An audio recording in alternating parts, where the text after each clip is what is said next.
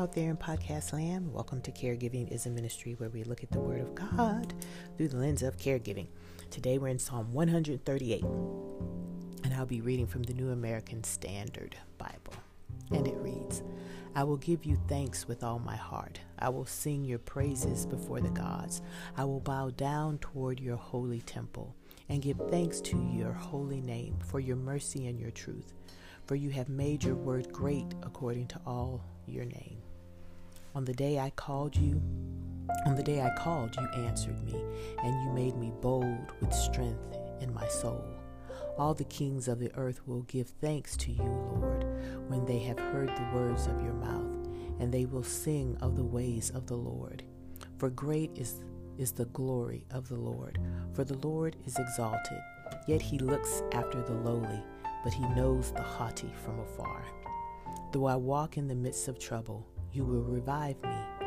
You will reach out with your hand against the wrath of my enemies, and your right hand will save me. The Lord will accomplish what concerns me. Your faithfulness, Lord, is everlasting. Do not abandon the works of your hands. Today we have a psalm written by David. Can you hear when, um, or can you tell when David has written a psalm? I think I can. To me, they seem to be more personable. Or maybe I could just be imagining it. but I think I'm beginning to hear David's voice. It does sound more personal and authentic. And that's not that the others are not, but maybe it's just perhaps we have more um, in the Word of God about David. And so therefore we think that we know David a little bit better than the other psalmists. But like I said, I could be imagining this. but anyway, this is a psalm written by David.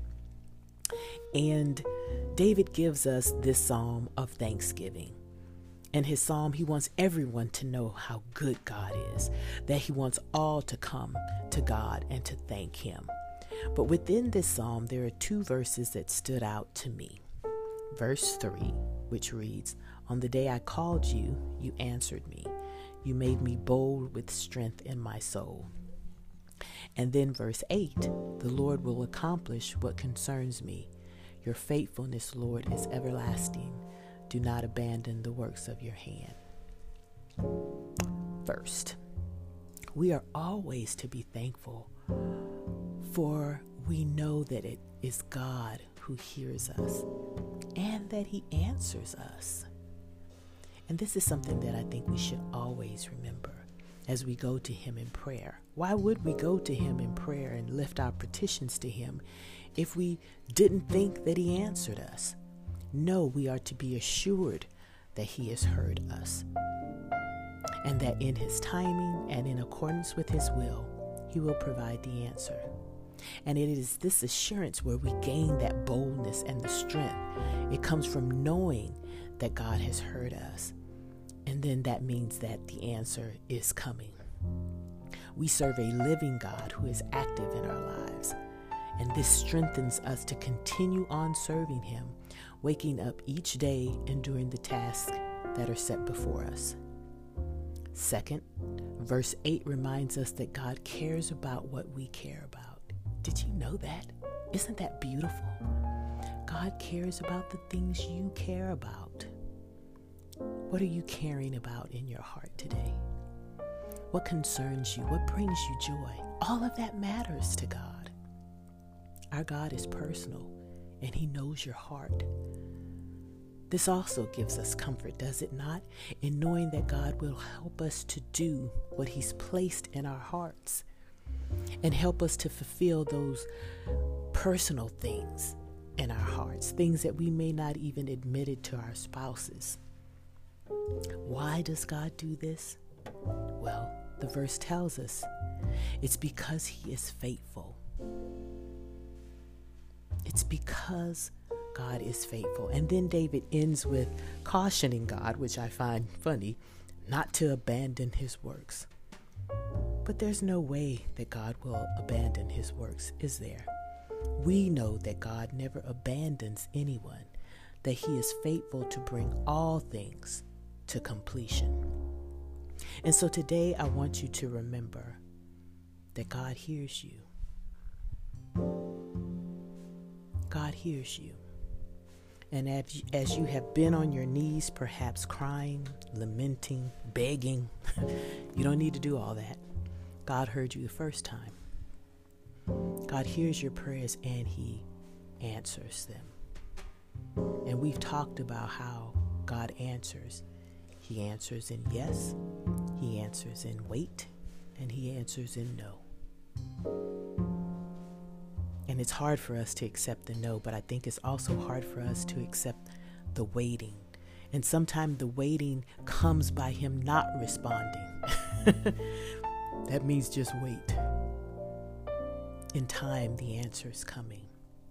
And that's when we have to put our big girl pants and big girl boys, um, big girl pants on and big boy pants on and be mature children of God and wait on Him because He has answered.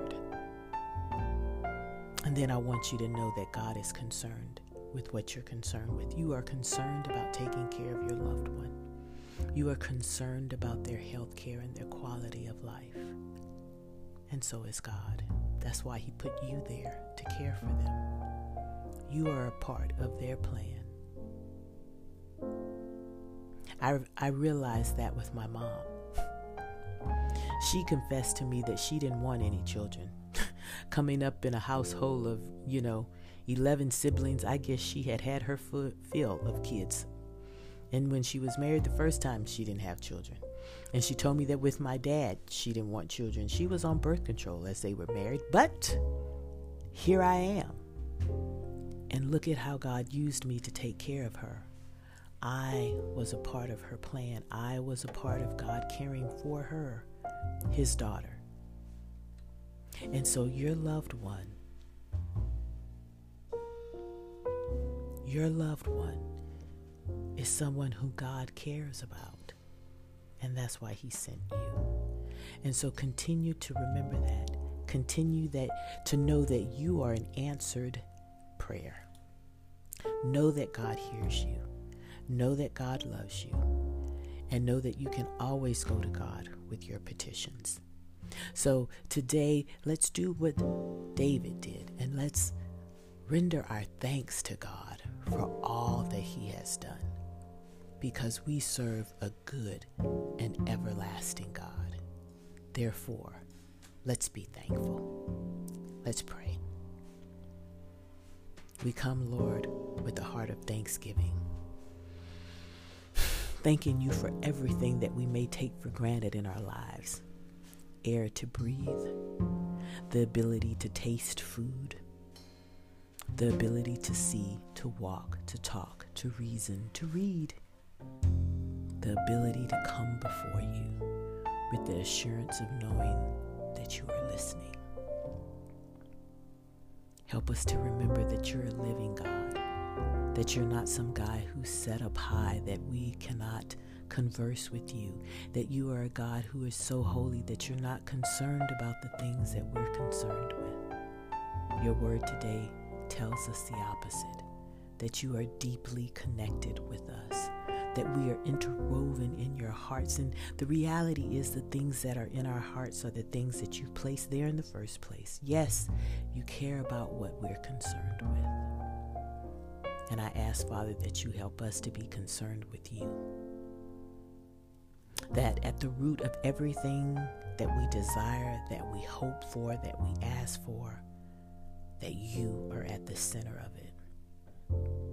I ask that you remove all of the distractions of the day for our dear caregivers and allow them a peaceful, quiet audience with you